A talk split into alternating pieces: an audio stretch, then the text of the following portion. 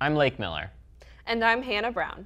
Welcome to Gem City Diversity, a podcast where we talk about diversity and inclusion in the Dayton area. We're from the National Conference for Community and Justice of Greater Dayton, or NCCJ. NCCJ works in the Miami Valley to increase understanding around the topics of diversity, equity, and inclusion. In this episode, Lake interviews Dara Cosby about disability in education.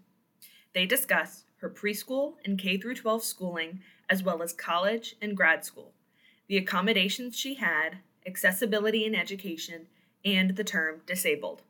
Enjoy.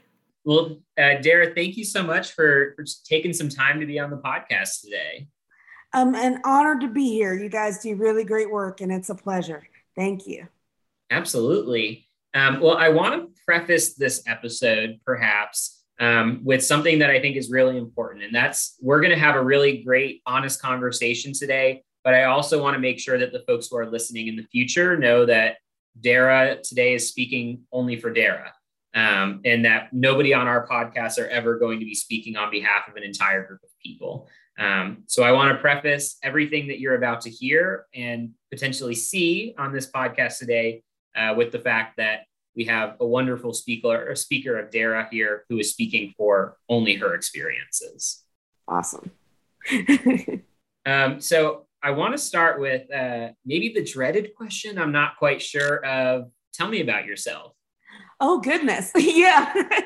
um, let's see. Well, um, like I said, my name is Dara Cosby. I am a creative, um, empathetic weirdo in the best way. I think I try to be at least. I um, grew up um, in the Centerville area in terms of middle school, high school experience, and I went to Wright State for undergrad and UD for my grad school education.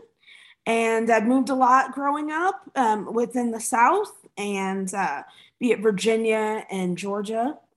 And uh, yeah, I have cerebral palsy. I was um, diagnosed when I was two with um, with that, and I was a premature baby uh, with um, many a health problem um, coming into the world. So they kind of knew to be ready for for uh, developmental issues, and uh, I was formally diagnosed at the age of two with that disability. I also, um, in large part due to my dis- my physical disability, my neurological disability, I should say, um, I have a learning disability in math. Um, I have dyscalculia. Um, uh, so in terms of in, um, invisible um, disabilities, and I deal with anxiety and depression. So, um, yeah, that's kind of where I am. And I'm 40 years old. I just turned 40 this summer. And I have a lot of cats, and I've, I've been married for three years to a nice guy named Mike, and I have a really lovely family and a younger brother. So that's about me in a nutshell. awesome. Thank you. Yeah. Um, and I'm gonna try. It's hard. I, you know, I've heard all of these stories about you, and, and you know, we've had all of these great conversations um, prior. Dara's a, a, a great speaker who oftentimes joins our Anytown sessions and does consulting work within NCCJ. Um, so, looking kind of at your background, um, first of all, I want to talk about education. Oh yes, yes. You know, so you both have the experience, of course, with public education, looking at mm-hmm. elementary, middle, and high school um, but then going back to school for your undergrad as well as your graduate school um, degrees, I'm curious as somebody who has a disability, mm-hmm. um, what your experience was with the education system. And of course, uh, you know, a lot of people are having these conversations right now about what does education look like and how do we maybe keep students in the quote unquote mainstream classroom. So sure. curious what your what your you know experience was. Well, um, in in terms of um, like preschool and that environment, I actually went to in Richmond, Virginia. It was a place called the Cerebral Palsy Center that they had in Richmond, Virginia, and so I went there. Um, basically, from the time I was out of hospitals and home, I would be going there. It was kind of my um, preschool environment where I was with um, other children that also had multiple handicaps and and developmental um, disabilities and so that was very um, that was eye opening uh, just because I didn't know any different. Everyone around me um, either used um, mobility equipment. We, along with learning to read, write, and you know, basic arithmetic, things like that, we were also taught sign language along as well. So I learned that knowledge at the time, and I started kindergarten um, in a mainstream public school um, when I was four, and um, I was always very chatty. What I couldn't do physically, I kind of made up for uh, with my verbal uh, skills in that regard. So um, definitely figured out how to make my needs met vocally um, from a young age. So I went to um, Richmond and Henrico County Public Schools in Richmond, Virginia, when I was younger, and I was the first mainstreamed um, disabled student in the public school system. So um, I didn't know, know, it at the time because I was a little kid, but it was quite the big deal. And um, um, news stations followed me around um, like the first day or so of my uh, kindergarten experience um, to see how things were set up. I know when I was younger, I was on an IEP from very early on, um, which was an independent individual education plan. Uh, so I had one of those from the start of my education. Um, I was taken out of classes for physical therapy and occupational therapy um, during school hours. Um, I also remember, you know, we had um, specialized gym, like with the other disabled students um, in school, and this was in middle school and in high school as well. So um, I had tutoring and uh, different things like that growing up. But there was always that IEP that followed me throughout whatever school district I was in, whatever state I was living in. Um, um, I was always being tested in terms of um, psychologically and uh, intellectually. I remember taking a lot of um, those types of uh, rubric tests growing up. That was a big deal. Uh, that was a large part of um, my public education experience that I don't know necessarily that a lot of the other um, regular students, and that's in quotes there for sure, um, had to do as much as as I did. So there was lots of tracking of my development. Um, it really helped that my mother, growing up, she kind of knew what questions to ask, you know, who to contact um, very early on, um, just in terms of my physical needs. I had in elementary school, I did have an aide that was with me at certain points of the day that would help me, like through the lunch line, things like that. Sometimes it would be a student, a student would volunteer, or a friend of mine would volunteer to help with things like that. I had, um, I know when I went to high school, I had a locker, but I couldn't reach my locker. So I never really used it. I would keep a set of books in each classroom for that particular class, and they allotted me a second book to keep at home. So I didn't really have to um, drag a lot of books back and forth. So that was something that was a, an accommodation made, for me. Um, I, I remember, and then also I would leave classes like five minutes early to be able to get to my other classes because uh, Centerville City Schools, the schools are large, especially the high school. And so um, I would need that time so I wouldn't be late to classes. And sometimes, you know, there was one elevator in the back of the school at the time. So I'd have to get there regardless of where I was. Um, um, fire alarms were always interesting because sometimes um, I would end up staying in the building with uh, with an aide or a teacher. They wouldn't actually have me do the drill itself, which I never really understood in terms of if there was an actual fire, what would happen. And that actually went on through college and, and through working environments as well, where um, in theory they had plans but in actuality i don't know how they would work you know from a physical practical perspective um, and looking back on it now thank goodness there was never that emergency that went on you know um, but there was never a moment um, where i didn't feel even though teachers and the adults and most of the students were always very kind my otherness was always pointed out to me on some level, be it social or um, academic. Even if I was doing well in something, that was almost celebrated in a way that sometimes felt when you don't want to stick out as a teenager or as a, a, a, young person and they make a big deal about something that shouldn't really be a big deal you're just trying to feel normal um, some of those accolades and pats on the back. Um, there were times where I was quite angry. I didn't understand. It's like, is this for me or for you? You know, as the adults and you know, teachers and things like that.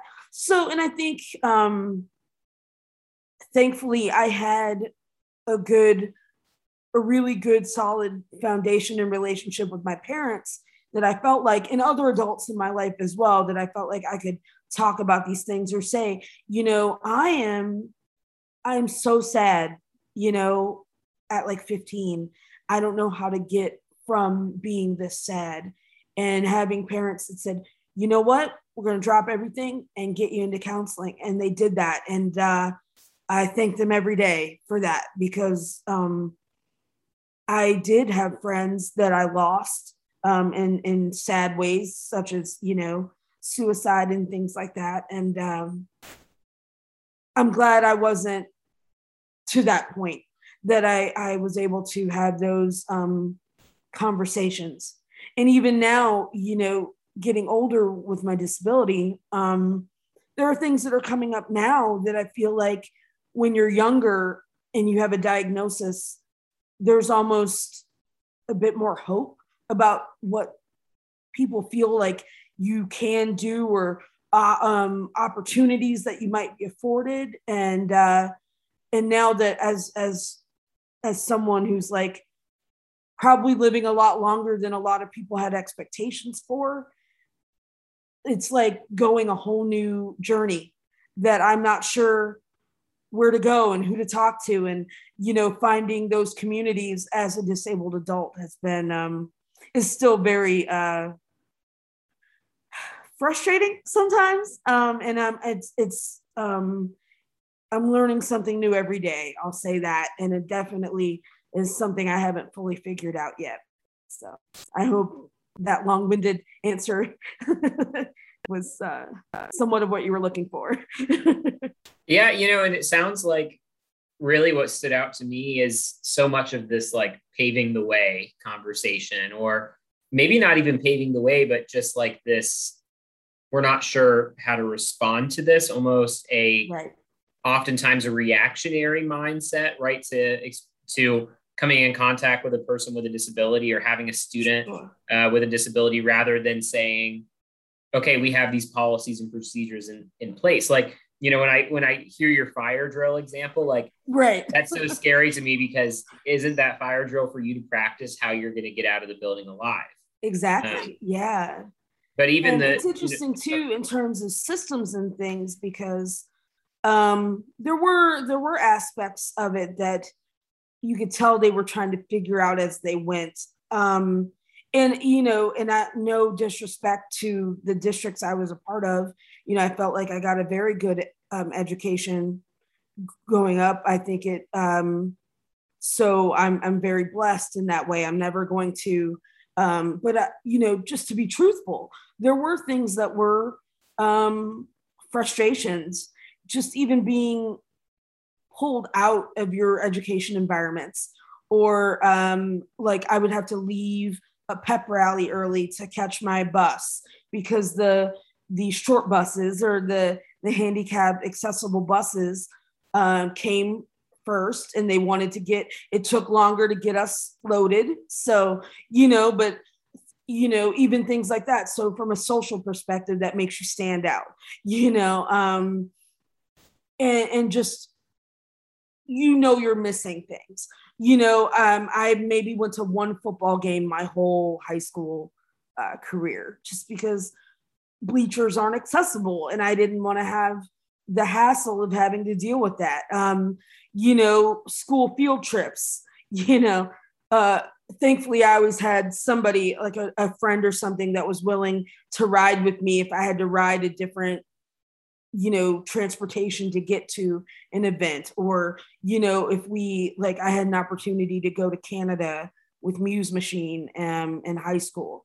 And it was a lovely opportunity but it wasn't an accessible opportunity. There was a lot that i had to figure out on the fly on my own and uh, really rely on my friends who were kids themselves at the time trying to figure out um, how to navigate these environments even um, at a very accessible and you know proudly so school like wright state university there were still issues because i chose a major that they'd never had a physically disabled person study film and you know production at that you know so there were lots of things like the photo labs were not accessible and that was a major part of our degree was to take photography um, and high levels in photography that i couldn't do um, and that i had to find workarounds which is fine that they were able to find said workarounds but i still didn't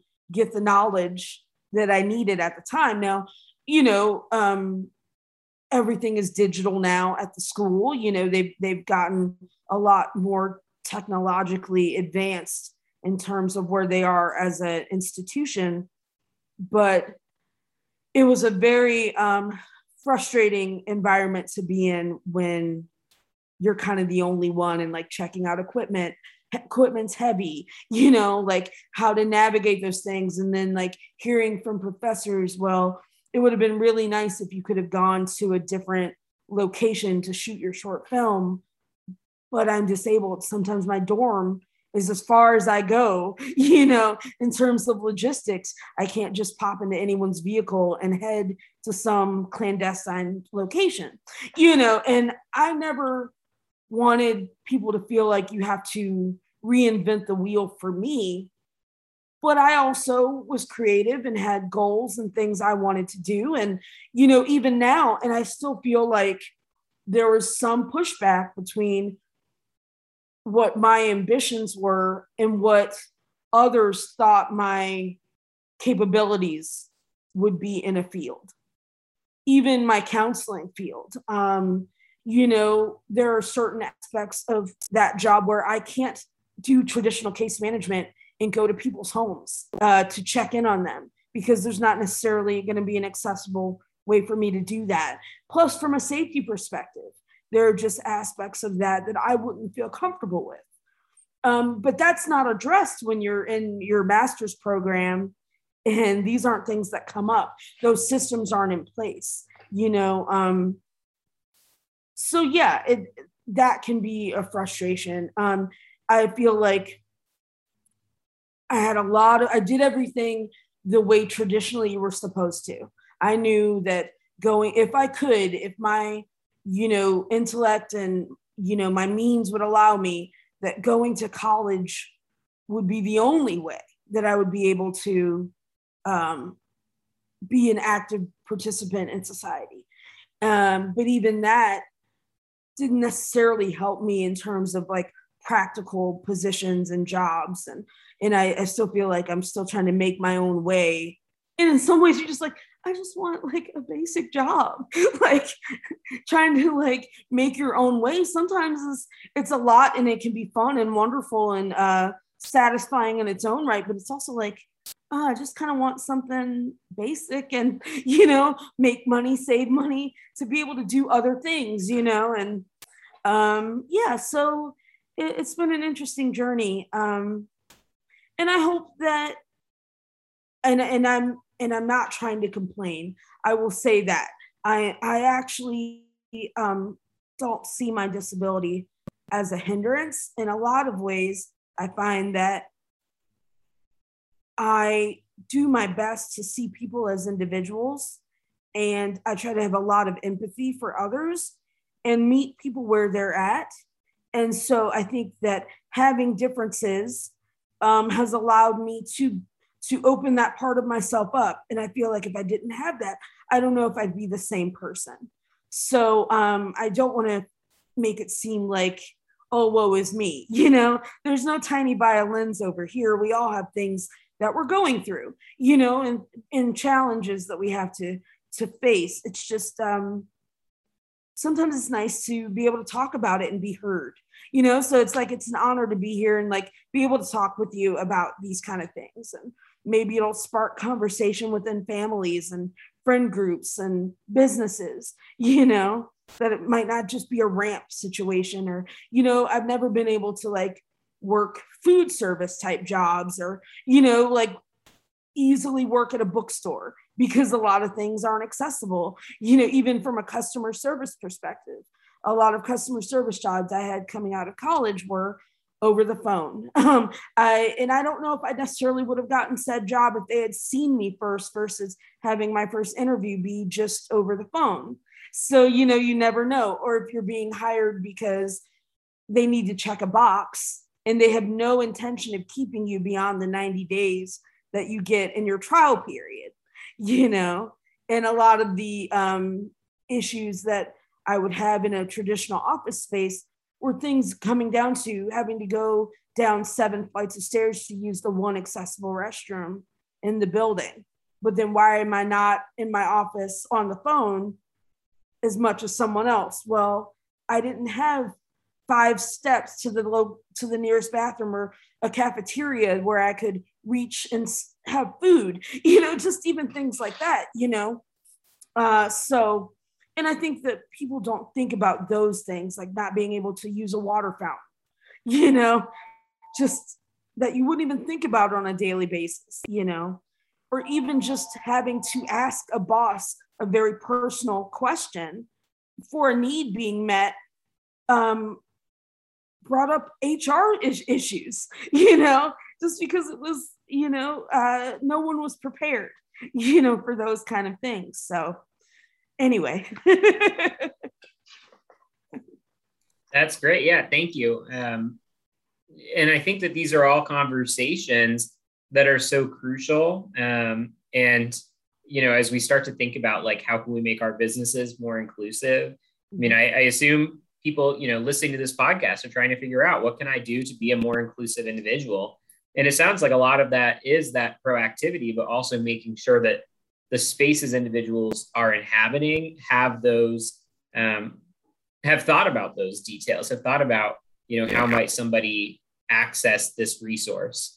Um, i do want to shift down to how it's discussed within like if you're working within an office space and you're working in teams or with other people on your floor with like under the same supervisor how those needs being met are affecting or being discussed with the other people you're working with because there were often times I'd be on a job and there seemed to be resentment uh, because it seemed like I wasn't working, but I was being trained to use equipment to be able to do my job effectively, but it didn't look that way to people sitting around me. So, like, my boss wasn't having conversations as a team. Like this is what dara is doing. She's actively being a part of the team. It just looks different right now. That was all on me. And again i mean it got to the point where some situations were very much like high school. People wouldn't eat with me at lunch. There was a lot of like those nonverbal kind of slights. Like you know and it became a very difficult environment to work in because I felt very stuck. It's like I can't do the job unless I have this.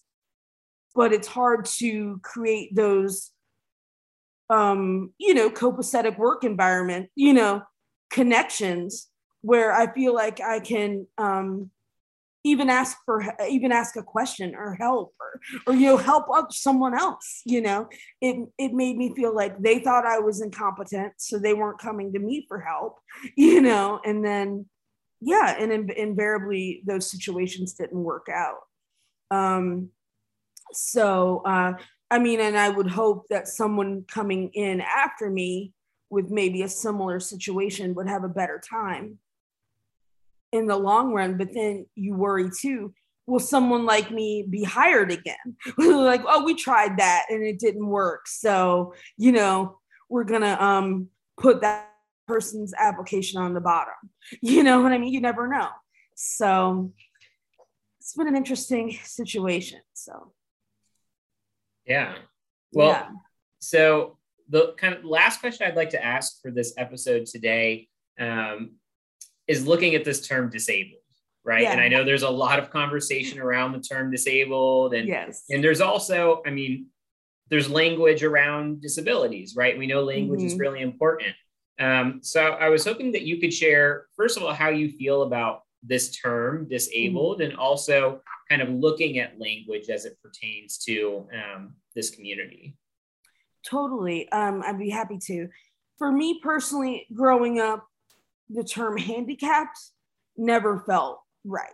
I I never liked being called handicapped. Um, there was actually a um, a sketch on in Living Color when I was a kid um, called Handyman, and he was, you know, a butt of a joke, kind of a, a character that was supposed to be, you know, developmentally uh, disabled and um, and physically disabled. And I remember I was, I, it made me cry, and I, it, but it made me angry. It, it made, you know, it was all these things. And my mom, it was so many, She's like, let them know write them a letter and so i did i wrote and i don't know if it ever got to them but like i was my first kind of uh, you know i'm gonna be an you know i'm gonna advocate and and uh and be out there and, and use my voice and i remember kind of writing that it made it made me feel small and um, in, in, in the only words that I knew, like an eight year old would know at the time.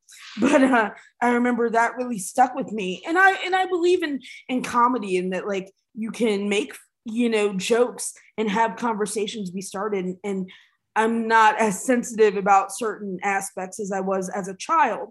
But in terms of like rep- representation, for me, the handyman sketch stuck with me. Handy handicapped was bad. Like handy capable seemed very ascending. I never liked that. Disabled for me. Now, in terms for me, I don't like when I described myself, I think my disability was maybe second to last of something that I mentioned. So it's not the first thing that comes up for me. So in that regard, that's how I use how I feel about it. It doesn't define who I am. It is a part of who I am. But here's all these other things that I'm really into as well. And I just happen to be a person with a disability. So that person first is important to me.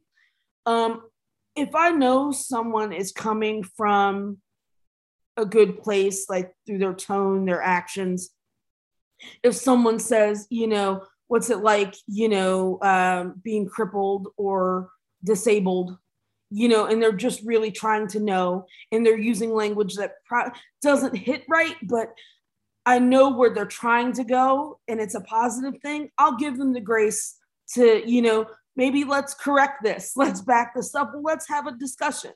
You know, um, I tend to be it takes a lot to make me angry. Now, if you do make me angry, I can show that as well. And well, that just proves to me that you really, um, that you're just being cruel you know, if we've had a discussion and you're still using terms as a pejorative, like disabled or, you know, uh, various things like that, then that's a whole nother discussion for me. Um, I, I think children, they're always in a process of learning. So I, you know, I've had children say, why are your legs broken?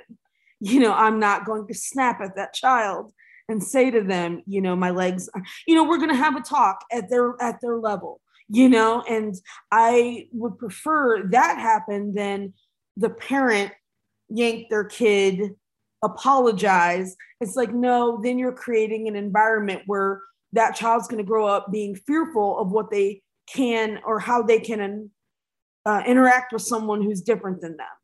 And I would hate for that to be the case. So for me, terms like disabled is fine. I don't personally use, um, like, I know a lot of people have taken back like crippled and like GIMP and different language like that. For me, it doesn't really come up. It's not how I speak. Um, it doesn't offend me if I'm with other disabled people and that's what they choose to use. I mean, it doesn't always correlate with race. I don't use the N word in my everyday life, but I do know Black people that do. And for them, it feels like they're taking it back. And that's fine. It just, for me, it hurts my heart. So I don't say it. And I don't ever want to give people an opportunity to use my language weaponized against myself. So I try to be very thoughtful about that, if that answers the question. I, I'm very um very aware of the power of words. And I try to be very thoughtful about that across the board.